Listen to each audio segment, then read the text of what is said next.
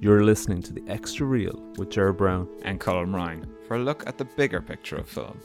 with films from around the world, Through the decades from movies you know and love.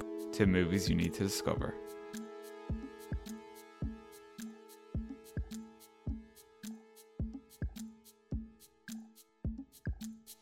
This week on the show, we're doing another head to head. So we're taking two versions of Daphne du Maurier's Rebecca. So we're pitting Alfred Hitchcock's 1940 version versus the new 2020 Netflix produced Ben Wheatley version. And we've again we've we've gone back to our scoring system. So there's a, a total of 10 marks available in each section. So we're going to look at cast, we're going to look at direction, we're going to look at soundtrack, and we're going to look at visuals, and we're also going to look at the script. So let's dive straight in, Colm, and look at Yeah. cast. So I'm going to give you my scores first. I'm going to give you the, the rationale behind it, and you dive right in with your scores. So for the 1940 film, I've given it nine. For the 1920, for for the 1920, for the 2020 film, I've gone. I've given it eight. Okay. What did you do? What, did, what way did you score it? I went for a 10 for the 1940 version. Right. Full 10, perfection. And then I've gone for an 8 with the 2020 version. Yeah. So we both scored the, tw- the 1940 version very highly. Let's talk about that first. Um, Yeah. So we've got like Laurence Olivier, we've got Joan Fontaine, and we've got the likes of George Sanders. We've got Judith Anderson, all amazing in their parts, perfectly cast.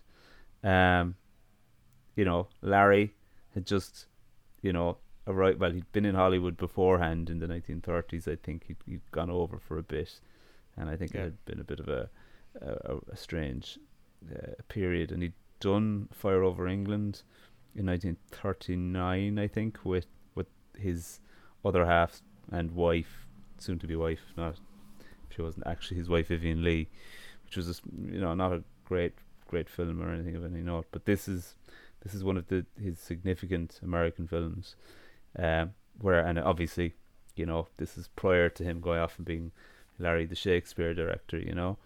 Um, so uh, he's as look in the role of Maxim de Winter. Um, he's iconic. It's perfect for him. He's brilliant, yeah. And he plays him with such. He's not. He's not the most sensitive character. Let's put it that way. No, And he's very kind of an old-fashioned kind of, kind of gent, I guess. yeah, but it works. It works really well, and I guess it's just his natural charisma. Um, and he's obviously a very kind of handsome man. He's very he looks he looks very kind of you know he's got that upper class kind of gentleman look about him, doesn't he? yeah. Like I Fits into a suit very well. absolutely perfectly. Yeah, like I find there are some films where Laurence Olivier is mugging to the camera a bit much, or Okay. Seems miscast. But I think here he's perfectly cast, and the air of melancholy at the start is just it's well conveyed. Definitely. Um, Joan Fontaine, what are you thinking? Oh, I think Joan Fontaine's brilliant. Yeah. Um, she's got a great look. I, I was when I was watching this, I had a. She just looks so kind of, I don't know, she, a bit like um, Ingrid Bergman. She's kind of got this kind of uh, timeless kind of look about her. I feel like she was an actress today, you wouldn't you wouldn't an. She doesn't look like very much like she's been churned out of the Hollywood system, I guess, of that time, of the studio system of Mm. that time. And I know this was like one of her earlier films, right? This yeah, like and she's a later third role. arrival than her sister, Yeah. Olivia de Havilland. Yeah. and and doesn't come with the same star baggage that Olivia de Havilland would have had at the time. So No. she, you know, without divorcing it from her actual real life personality, from a star's from a star point of view, she's not coming with the same sort of baggage, so fits perfectly into this, um, this nervous young girl type role, and uh, so no, I think she's perfectly cast in it. Sanders as Jack Favell. Oh, amazing. Maybe my favorite character in the whole film in terms of his like I love his delivery. I love the way he delivers his lines. He's so kind of smooth but at the same time so manipulative as well and there's something just a bit off about him. you know. But the way he um, introduces himself, when you when you hear him talking to Miss Danvers, and then he's like, "Oh, I, I won't bother the woman in the house," and then suddenly he's in he's in at a back window, and he says hello to um to Mister Winter. That kind of work. the way he does that is you know exquisite. This I think is my favorite role next to his appearance in uh, All About Eve as Addison DeWitt. He's just brilliant Yeah. in that as well, and so acid tongued. So they're perfect foil for each other, both of those roles. Judith Anderson then as um, uh, Mrs. Danvers. How did you find that? Great, she's so much presence. Um, and I'd read that didn't uh, Hitchcock say to her like, "Don't blink too much in scenes." And that she also has this kind of ability because her dress is so long to kind of almost glide into scenes. And I like that she's kind of got this kind of blank expression on her all the time.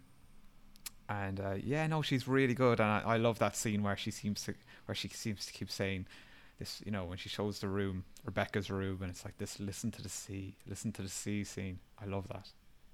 Yeah, and like I've I've seen Judith Anderson in, in, in a couple of other films. She's in Star Trek Star Trek Three: The Search for Spock. She's like a Vulcan high priestess in that, and she's also in A Man Called Horse. She plays wait for it, uh, an Indian in that one, so an American Oh, wow. Indian in that Buffalo Cowhead. So um, yeah, that wouldn't be exact. uh, Even though it's a film that's often praised for the, fact that it gets uh, that allows the Native Americans to speak their own language, there's actually quite a few people who aren't Native Americans in the leading roles in that film. Uh, so yeah. Um. Okay, moving to the 2020 film. Yep. Lily James. Let's have a look at Lily James for um. uh, Obviously, that part isn't named in either, nor is version or or in the book. Um, No. she's just known as the the new Mrs. De Winter, if anything Yeah. at all. Um, how, how did you find Lily James? Um, I did quite like her in it. Um, she is a very kind of likable actress. I'm thinking of, uh, I guess the film of hers that I'd seen previous to this that I thought, oh, this kind of similar role was Cinderella. Yeah, Um, which was kind of it's a great for me, was, comparison, uh, actually. Yeah, yeah, it was kind of for me. It was where I really noticed her, and she. I thought. I feel that's a very underrated film as well. I thought it feel was like people brilliant. Don't really talk about them. that was one of Kenneth excellent, Branagh's yeah. best films in the last few years, and judging by the way things went with Artemis Fowl, well, yeah, like, and I've seen know, Artemis Fowl. uh, so I thought she was really good at playing. Um, I did find at times that um, almost the way she was styled and stuff like that, uh, more more when they were Manderley was almost felt a bit too modern at times. Mm, I'm not sure if that was kind of hair design or things like that, but I think um, in the first film, Joan Fontaine's styling stays very kind of consistent and very kind of stays very much of her like of her class. And I feel like with Lily James, even when they try and you know dress her up to look a bit more, you know, she's just wearing these kind of regular jumpers and stuff like that. It just doesn't feel as of the time for some reason, and I can't really place my finger on why that is. okay, right. Um, and I know I know an awful lot of the, costume design was kind of adapted from uh, it with the t- to suit the actual cast first in mind. So that maybe could have an an element of that. Like True. they did look at period stuff and they, there is an effort to to to conform to some period stuff but there is also I think where you know you know an actor is going to be kind of conscious of their own persona and how they're Sure. seen and i kept thinking of this being particularly the stuff in um in the south of france where it felt like uh mamma mia 2.0 for her you know yeah. um, but uh, with some of the, the costuming. So, yeah, I, I thought she was good. I thought she was effective. Like, but I I Yeah. I have some issues, and it's not with her performance. And I think we'll talk more about that when we get to script. Um, yeah, sure, of course. Armie Hammer. Okay, so look, Mm. I I feel I felt that the, the the beginning of the film, right? I thought he was great. I thought he was magnetic. I thought he was interesting. But when we get back to Manderley, I thought things start to he, he kind of first of all he kind of vanishes from the film a small bit anyway, a little bit. Yeah. He's more sidelined than he is in the the other version, and it doesn't do him any favors, and I didn't think. I didn't think he was wooden. I, I felt like he just didn't have enough to do. Yeah, yeah, I, I did too. Um, one part I felt actually strange, what like what I felt strangely was I do know what you mean about those opening scenes. That he is kind of almost a bit aloof, but has this kind of magnetism about him. But in the, in the same way with uh, Laurence Olivier, um, kind of portrayal in in the 1940 film, you feel like, oh, should she even? Why why is she kind of going for this guy? Is he is he that nice a guy? I felt like almost the Armie Hammer guy like version is too just, too nice maybe. Yeah. Given given Yeah. what's happened, you know, Sounds given what's right. happened, what we find out what's happened, I think he may Yeah. too nice in the earlier scenes. Yeah. Um, yeah. But I do know what you mean. As the film goes on, he is in it less and less. Um, I think there's that breakfast scene where Lily James goes down, and then suddenly he's like, "Oh, we just have to go off and do something." And it just there's there's a few too many scenes like that where I just have to go and do this kind of thing, you know? Yeah. And so, and then Kristin Scott Thomas then as uh, Mrs. Danvers. What did you think? Oh, I loved her. I thought she was great, actually. Um, And look, she seems how- to be. Yeah. Yeah, go on. No, say. No, no, you go go for it. Uh, weirdly, it was the strangest uh, kind of character I felt she reminded me of was uh, just Scar in The Lion King. Right, that actually makes a lot of sense. Yeah. Yeah, in how when um, when Mr. Winter goes to goes to fire her, suddenly she just goes, "Oh, woman my age, I don't think I'll be able to get work again." And she kind of has that kind of that that manipulation is is Yeah. amazing, and um, you know, like the way she kind of appears in the costumes, they're so kind of you know she's so restrictive, restricted almost in them, and uh, yeah, no, I thought she was really good. I, she was probably my favorite actress in the whole thing, actually. And look, a lot of other reviews have said the same. Personally, I felt it actually that her performance was a little bit too showy. That I felt like Maybe. I felt like she looked like she was enjoying herself a little too much. and I thought there were I like I think some of the elements for her character in the script were kind of interesting and that they gave you more to I suppose care about the character a bit more. And yeah, they did. but I actually kept thinking that she was in full on character character um chewing the scenery kind of mode, yeah. Yeah, just kind of.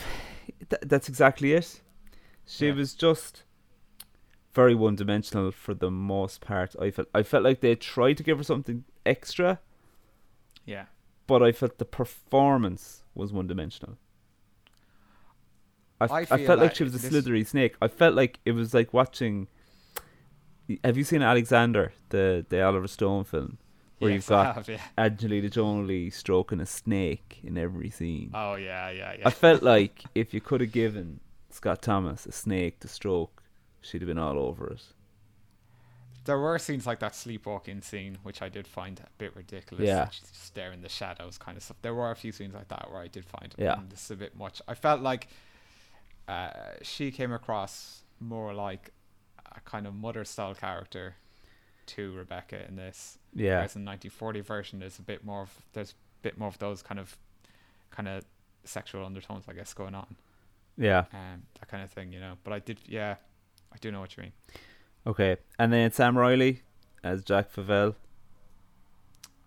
Sam Riley was really good, actually. Um, he's he's one of those actors I feel like since his debut with Control, I don't know if he's been as he kind of turns up in things more as uh, I've seen him as a side character sometimes, and he can be effective, but then.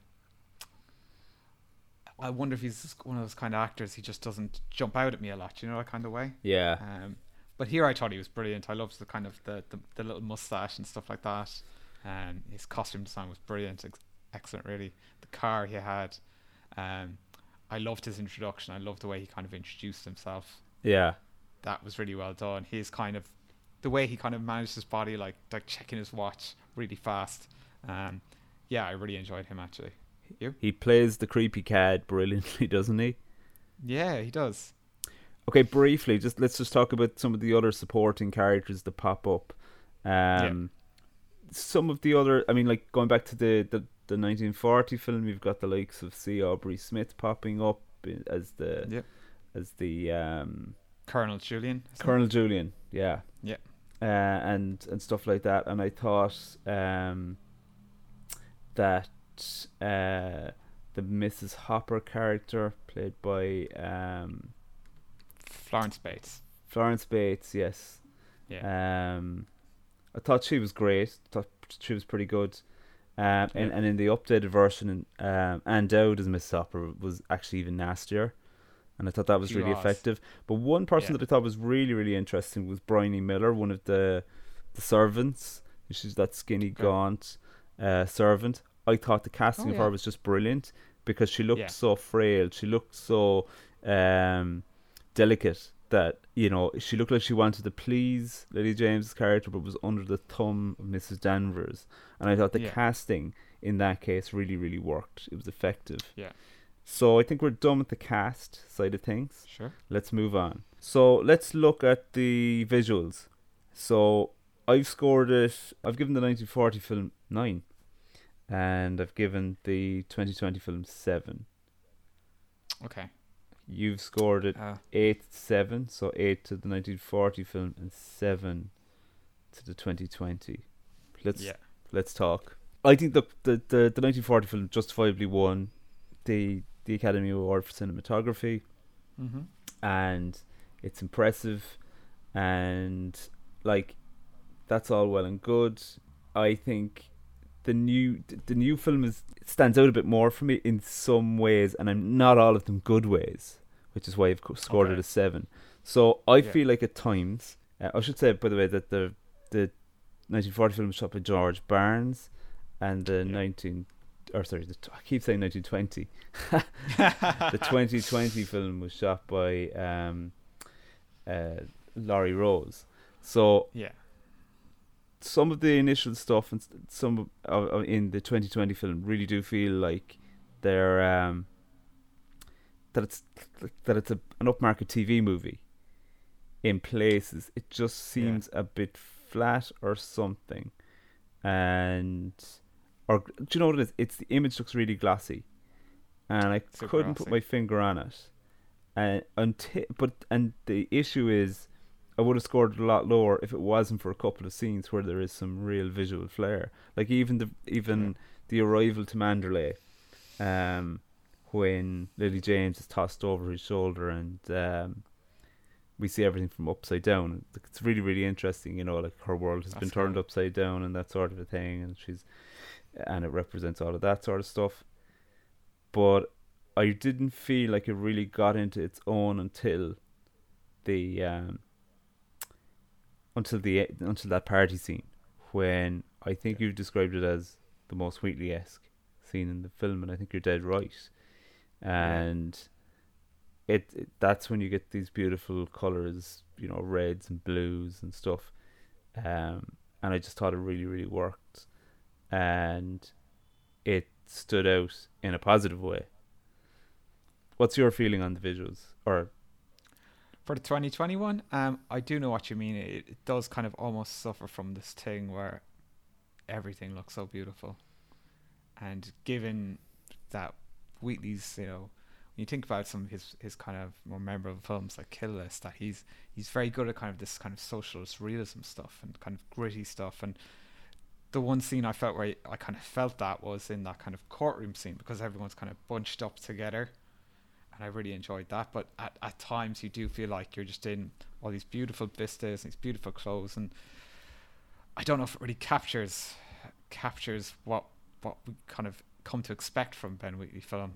Um, but then in the, in the other hand, the 1940s film was kind of a deliberate uh, choice to shoot it in black and white, wasn't it? yes, and I think it was And then Yeah, because Selznick could easily have shot it in color post Yeah. Gone with the Wind, but I think Hitchcock made the made the the argument for being shot in black and white, and it makes sense. Yeah. And you've also got things like you've kind of got this kind of yeah you've kind of got kind of this kind of fog around the house as well and stuff like that like it does have kind of like little kind of horror elements to it um the the original does that. That somehow the new one, with so much of its glossiness, kind of misses. I don't know what it is, but it just does. Yeah. And the other thing, visuals wise, that that stood out for me was the costume design. Yeah. And look, it's it it seems perfectly fine and tailored to the time in the in the in the 1940 film, in the 2020 film. Um, you've got that the uh, the suit that Armie Hammer wears at the start. It's beautiful The mustard. mustard suit. And so I was doing a bit of research on the costume design. So the costume designer was Julian Day, and he was saying like that they played around with the costumes to reflect what's going on in the film and the characters, and I think it's really effective. Like you have that bright mustardy suit that that Armie Hammer is wearing at the beginning, and then later on in the film, I think he's wearing darker, more restrictive fabrics. And um, I think what Dave was saying was that you know the the style of the 30s suit jacket was actually quite much narrower and Armie Hammer and, and Lily James they know what suits them and they're you know that's obviously going to feed into any actor's um, mindset when they're being dressed they've got to look good on screen no matter what they're wearing Mhm. so Armie Hammer's shoulders are actually supposed to be massive he's six foot five, so they had to let things out or adapt things. So I think what in his case they actually just took some um, samples of original material and just uh, remade the clothes because getting vintage stuff and having enough multiples just wouldn't work. And uh, so for his character's progression, you've got the the bright yellows at the beginning, and then you're moving into darker colors. Lily James, I think, has some really interesting stuff the start. She's got this kind of dowdy servant sort of get up, whereas later on, she's starting to wear the lighter fabrics and stuff, uh, lighter colored fabrics anyway. Um, and what I also thought was really interesting was with Danvers' character, Day has described her um, her costumes as being almost like a bruise. So she starts off wearing these dark blues, but moves into maroons, and I thought that was really interesting. So I think that does stand out for it. Um, but I couldn't really. I just I there was just those few t- elements that at the beginning or in parts of the film where it just felt a little like a, a well-made TV movie rather than a full-on cinematic piece that held it back from being a truly amazing experience. Because you know Netflix or not you expect a big budget feature like Mhm. this to really nail it. Like I couldn't imagine it being in the mix for the Oscars at the end of the year kind of at the start of the year kind of a thing you know? Sure. I, I don't know. How did how did you feel that way Um, yeah, I like for the for the 2020 film, like the costumes were really nice, but as you say, there was nothing really that stood out. I did quite like Jack Favell's um, when he first turns up and he's got this kind of this kind of Mac that kind of hangs around his shoulders. I love that. I thought that was great where he runs towards the horse and he's kind of he's like the Scarlet Pimpernel or something like that, you know. yeah He's just running and somehow the jacket all everything all stays in place. Um, one thing I did find interesting about actually from the 1940s version costumes wise is that apparently these kind of um, short kind of cardigan type tops that Joan Fontaine's character wears uh, were really popular in Spain and apparently they're called Rebecca's. yeah that's right I thought that was really Yeah. really interesting, and um, I liked as well. There was there was that scene where um, uh, Olivier's character, where he's him and Rebecca are looking at their kind of their holiday snaps, and he's wearing this kind of really like it's kind of this mad audacious kind of suit top, you know. And he's just he's he's always dressed so well, but then she turns up wearing kind of you know a kind of a kind of a black line of like evening gown type dress with flowers on it, and straight away he's like, "Oh, why are you changing your clothes? You don't have to change anything for me." But he is always like he's always immaculate the whole time. yeah It's a bit of a strange, strange dynamic there. Yeah. So um yeah, so let's look move on to the soundtrack. Yeah. So I've scored it um I've scored the 1970 1940 film 7. I've scored the 2020 film 5. Okay. You've scored the 1940 film 6 and the 2020 film 6. So, again, I thought Franz Waxman's score for the the 1940 film was was fine. It wasn't like overly intrusive or anything, but it was effective for what for what was in front of us. Um, but it's not like one of the iconic scores from a Hitchcock film that you can think of, like a Bernard Herrmann score or something like that. No. Um, so I thought it was fine, but not like the finest hour in, in Hitchcock scores. It's not one that I can see Yeah. myself revisiting on my own. Um, No. wh- what did you think? Yeah, it was it, like I remember the opening kind of uh, team is is really go- good, but other than that, yeah, you see a lot of films from kind of like this period, and they, they have that kind of same kind of sweeping score. Um, I thought what was interesting about this is just reading about Selznick and how he used to uh, meddle in his production so much. Is that he he borrowed uh, Waxman from MGM to score it, and then that, but he only gave him a rough cut to work with so this caused problems. So then Selznick got Max Steiner's music from A Star Is Born inserted, where he felt Waxman's score wasn't working, and then this obviously caused like animosity between them. So there probably is a feeling that maybe, yeah, like you say, it's not like a Bernard Herrmann score or something like that that's super iconic. And with the modern film, like Clint Mansell, I love his stuff. Like you know, he did like Requiem for a Dream. He also did High Rise as well. He did Moon. He's done loads of really cool stuff, but I just didn't feel this one really like jumped out at me. Yeah, Um, but maybe I'll go back and listen to it. It might feel differently, but just nothing while I was watching the film really jumped out at me. but I'd agree with you in that sense. Yeah, Of, yeah, From his main score, nothing really jumped out at me. What did jump out at me though was the reuse of or Yeah. the use of that let let no man steal your thyme thing.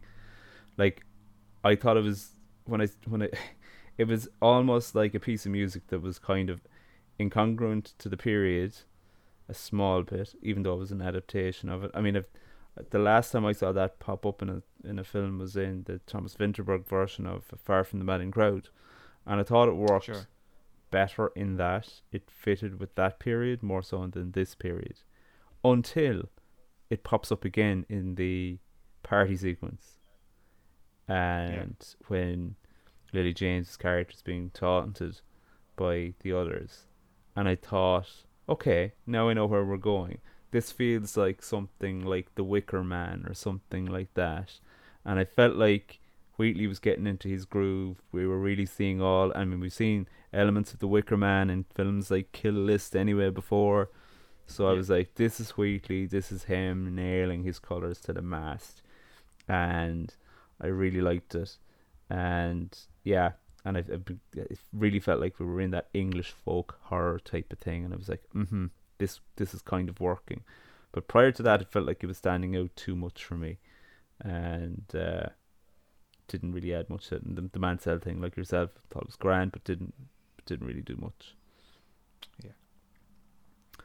Okay, so let's look at script because I think this is an area that we've got. Um, well, I think that the scores are very clear. So um, I've scored the 1940 film nine, and the 2020 film I've given five. You've given the the 1940 film eight, and I and the 2020 film five. So let's um let's dissect it. So like the um I think it's easy easy to start with the one you're going to give a kick into really. And uh, so for me the 2020 film, right, is um it's got some interesting things going on with some of the characters that I found left that that hurt some some elements. And one was Armie Hammer's character. Uh, just seems to go a little bit missing. Comp- it doesn't seem to have as much. And then when it comes down to his performance, he's kind of left with that stuff to deal with, and I I felt like it hurt his performance. Um, there are bits with Mrs. Danvers that I thought they tried to flesh out the character a bit more, but it kind of, well, it, it might have given something interesting for Kristin Scott Thomas to do. Um, I didn't feel like, um, it made the film any stronger. And one of the key areas that I found really annoying was that they gave uh, Lily James' character more to do which isn't the case in, in the the 1940 film, and it felt like they've updated it to reflect, um, you know, more modern uh, feminist movements, Okay. and I can understand why people would be in the audience would be going, yeah, give her something to do, but I kind of felt like the character went on a very weird journey then, and and um, I didn't feel like the char- character rang true throughout the whole thing. I felt that yeah, there's character development, but then it's like the character goes up another notch, which I didn't find believable. yeah. So there was that. Yeah. and then I the the the tacked on extra bit at the end in Cairo. Did I have much of a problem with that? Not really. Um, did I have any issues with Mrs. Danvers character and the and adding more to that? Uh, I you know I just didn't think it worked as well as the 1940 film. Yeah, and it's strange because probably from what I've read, the um, the 2020 film is kind of closer to the original book in terms of an adaptation. Um, but uh, that actually seems to affect it. And I actually do feel, in, in a strange way, I do feel actually the romance in the beginning of the 2020 version is actually a bit more realistic than the one in the 1940s version. Yeah, this is the one area that I thought really worked. Actually, the opening 20 Yeah. minutes or whatever, Yeah. the stuff in Yeah. the south of France. That stuff is good. In fact, it give Yeah. it's got more breathing space in it, doesn't it? Yeah, no, it definitely does, and you kind of feel the relationship. Whereas in the 1940s version, it just seems like it's almost like uh, the Darren Soviet character decides on the spot. We'll just get married now. We'll we'll sort all this out. It doesn't really work as well, um, and it's probably one of the, the weaker aspects of the original film. But in a strange way, because I know that um, having the Max de Winter character not kill Rebecca in the 1940s version was as a result of the Hays Code. I actually think it works really well, and I for for that film, and I think that scene where where Olivier is talking about, oh, I, I think she hit her head or something, or I had a moment of madness, kind of stuff, is is an excellent kind of scene. It's a it's brilliant acting, and it's a you know it's testament to the script really that like you have you have something that's not in the book, but you make it work, and it could easily not have worked. Yeah. Absolutely. Was there anything else that stood out for you script wise? What do you think? I really felt actually that in the 1940s version they make an effort uh, more to have um, kind of the Mrs. Danvers character. She's actually not around as much, Yeah. and then her presence kind of is more effective throughout the film. Um, I did feel at times that, as you said, maybe the Kristin Scott Thomas, she's kind of she is kind of chewing the scenery or in a bit too many scenes Yeah. and they're trying too hard to give her like her character a bit more weight and it's actually not really needed you know Yeah. Actually, another scene that stood Ah. out for me was the the Jack Favell scene where he takes her riding. yeah Like, it seemed really unbelievable. Like, I re- he came across like it it it Copperfatson that the character was a creep, but normally if somebody's Yeah. taking somebody out for a riding lesson, they don't hop on the horse and manhandle some other person's wife, you know. Yeah, of Uh, course, yeah. So I thought that was an interesting attempt to, you know, to make sure that we got that the character was a creep, but a step too Yeah. far in believability. Uh, Yeah. So there's that. Okay, let's look at direction. sure So I've scored. I've scored the 1940 film um, eight, and I scored the 2020 film six. You've scored it eight to 1940 and seven to 2020. Yeah. So I think the thing is like the Wheatley film has gotten a bit of a kicking from the critics and stuff sure and like I don't think he's done a bad job here as a director. I think he's taken the script that he's been given and he's made a solid film. I didn't find the the film um I I, d- I didn't the film didn't blow me away as a whole, but I didn't think it was a desperate film at all. I've seen some people saying, "Oh, this is awful. This is the worst." It's far from it. There's far worse out there. Um, oh, yeah, completely. Wheatley himself seems like a guy who'd be great to go for a few beers with. Yeah, and his his film uh, tastes are amazing, like very far ranging. Yeah. He's, he seems to be one of those guys who, uh, you know, he was saying that a lot of his- film watching came in the nineties when uh, he had a VCR and he'd, uh, you know, he'd see what films were on that night and he'd set it to record and then wake up in the morning and see what had actually been recorded. Yeah, And he was talking about, uh, I think, watching Alien or something like that, where he'd he recorded it, but this golf tournament had gone over, so he got like this one and a half hours of a golf tournament and then like 20 minutes of, of Alien just as the film is starting to get going. Um, but yeah, he's got like I mean, and he, I think as well when he was I read as well when he was uh, promoting Hi- um, High Rise that he'd seen uh, Armie Hammer and the Lone Ranger and he'd really liked it and, and he was told don't be saying that in meetings don't say this and he you know he likes his blockbusters he's but then he likes you know Grey Gardens is one of his favorite films ever um he's got a really kind of you know cool taste in ci- cinema and stuff like that and he seems to be one of those guys who who is happy to kind of just jump from project to project you know he'll make smaller kind of gritty action horror films and then he'll do something like this yeah, and I like you know you're you're dead right. I actually did like Armie Hammer and the Lone Ranger as well. so did I You know? so did I And actually, just getting back to the Armie Hammer thing, like I loved him in Call Me by Your Name. I loved him in The Lone Ranger, but I bloody well hated him in J. Edgar. There are a couple of things where I've just gone, nah. He he's been so up and down. Uh, Yeah. Didn't like Nocturnal Animals either. So I uh, wonder if the issue is here is Yeah. that he's played a similar role s- yeah, a few times. You know, He's Maybe. like he's played kind of that kind of you know that guy who comes from a kind of um, a kind of moneyed background yeah, kind of thing, and and he just uh, uh, that kind of stuff. So he can always be a bit of a snob or whatever. But it's just like, yeah, I do know what you mean. Maybe he's just at that stage in his career where he's like. I, I don't need to play this kind of matinee idol anymore. yeah. Maybe this will be the last time we see it. maybe. Uh, but getting back to Wheatley then, um, like I think his films prior to this have been they've all been effective. I've I, I think my favorite is probably Sightseers because I think some of the other ones have had some amazing moments or had have had some amazing Yeah. amazing momentum throughout, but maybe haven't been a knockout perfect film yet.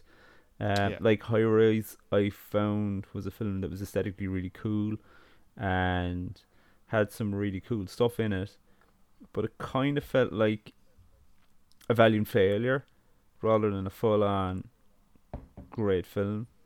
Um, It's a film out of time, isn't it? If it was shot in the seventies, you would think a lot different of it. I think. maybe so, maybe so. Yeah.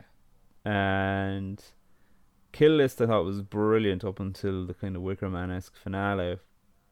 But Yeah. it had so many other elements in it that were just first rate. And maybe we're now looking at, at, at Wheatley in a different way because those films had kind of had an indie vibe about them. And now he's kind of breaking into the big league. And we know he's we've seen him connect uh, kind of uh, linked to things like the next Tomb Raider film and the Meg 2. And I'm actually glad to see him kind of connected with those sort of things. So I'm like, yeah, perfect. I think he's the guy that could bring something to these franchises. And so I was interested, you know, you think of Del Toro doing Blade 2 and stuff like that. So, uh, um, that's that's Yeah, always, he's- he's- you know, He's got a similar thing to Del Toro, where he's like, yeah, I make a film like Pan's Labyrinth, and then I go make, you know, uh, what's what's it, Pacific Rim or something. Like Yeah. that, that kind of thing. Yeah, he does have that kind of similar thing. One for me, one for them, kind of thing. Um, but he's yeah, I don't I don't think a film like this, for all its bad views, I don't think it's gonna hurt his career or anything like that. I think, and I know as well that he's actually made a horror recently. Yeah, Um, during the whole lockdown thing, I think he wrote two scripts and he's actually filmed the one yeah. um, throughout this period. So I'll I'll be looking forward to that. Absolutely, and and I think the other thing is he was asked like, oh, you know, is this a bit of a failure for you now? You know, uh, it's not going down well with the critics and whatnot. And he was like, well, you know, you've got to you look at what your what how you define success for yourself. And Yeah. um, so yeah, so then looking at hits, polarizing, yeah, polarizing film critics are not new to him. I'm sure Yeah, lots of people were taken aback by something like Kill List.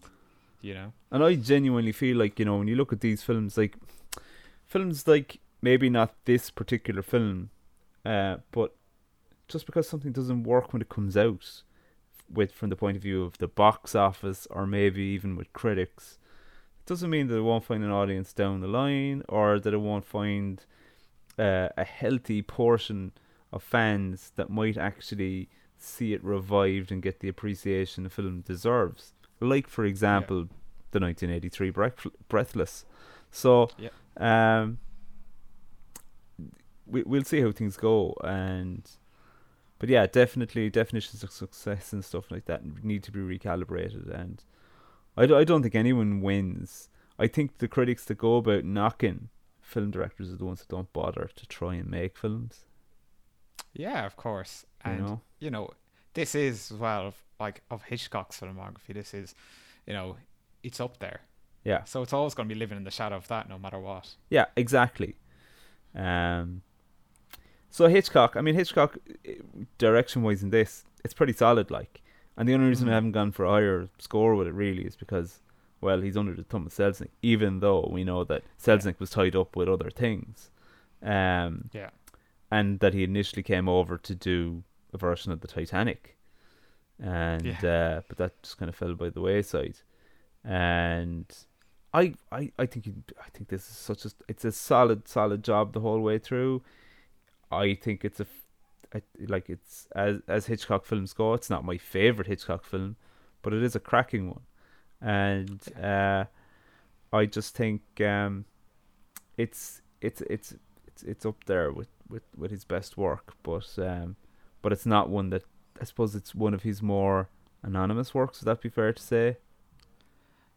Uh, yeah, well, it's it's an interesting film, isn't it? Because it's like he said himself, wasn't it? He doesn't consider it Hitchcockian or whatever because Yeah, it doesn't have as much humor in it. Um, but it's also, I think it's. Uh, I read somewhere, I think one of his interviews with Peter Bogdanovich, where he was saying it was the first film where they'd used, where he'd used dollies and stuff like that. Yeah, So it probably is going to look a lot like a lot different to you know films before this, like the Thirty Nine Steps and things like yeah. that. Yeah, I do think it looks a bit Um, lusher. Yeah, definitely. th- then those. You know, But I, yeah, if no, you if you gave me a choice between the thirty nine steps and this, I'd go with thirty nine steps any day of the week. yeah, Yeah, I just love the the knockabout Pace. kind of pacing of something like the thirty nine steps. Obviously, it depends on my mood. Like, um, Yeah. I love the Lady Vanishes, and um, uh, so yeah, that's uh, that's that. Let's let's tot up the scores. So okay. do you want the big yeah. reveal? Sure, go on. I've of scores now. Of scores. And Okay. uh, okay, so the nineteen. I'm gonna go up to 2020 film first. Okay. So out of each of those ca- ca- categories, so cast, direction, soundtrack, visuals, and script, we've scored it a total of 64. Okay. Have a guess what the 1940 film has got. Do you want to guess, or will I just call it out? 83. Oh man, your your math's pretty good for off the top of your head. 82. Oh, wow. Nice. So 82, 64. What are we thinking? Is that fair? That's pretty fair, I think, yeah. Uh, because if you took that to out of 10, it'd be an 8 out of 10 and a 6 out of 10. Yeah, I think that's pretty fair. As you say, like, this film isn't. It's it's a really good Hitchcock, but it's not, for me anyway, personally, it's not up there with, say, Rear Window or North by Northwest. Mm-hmm. And in the same way, yeah, with this, it's it's probably going to be seen probably as one of Wheatley's lesser films, maybe.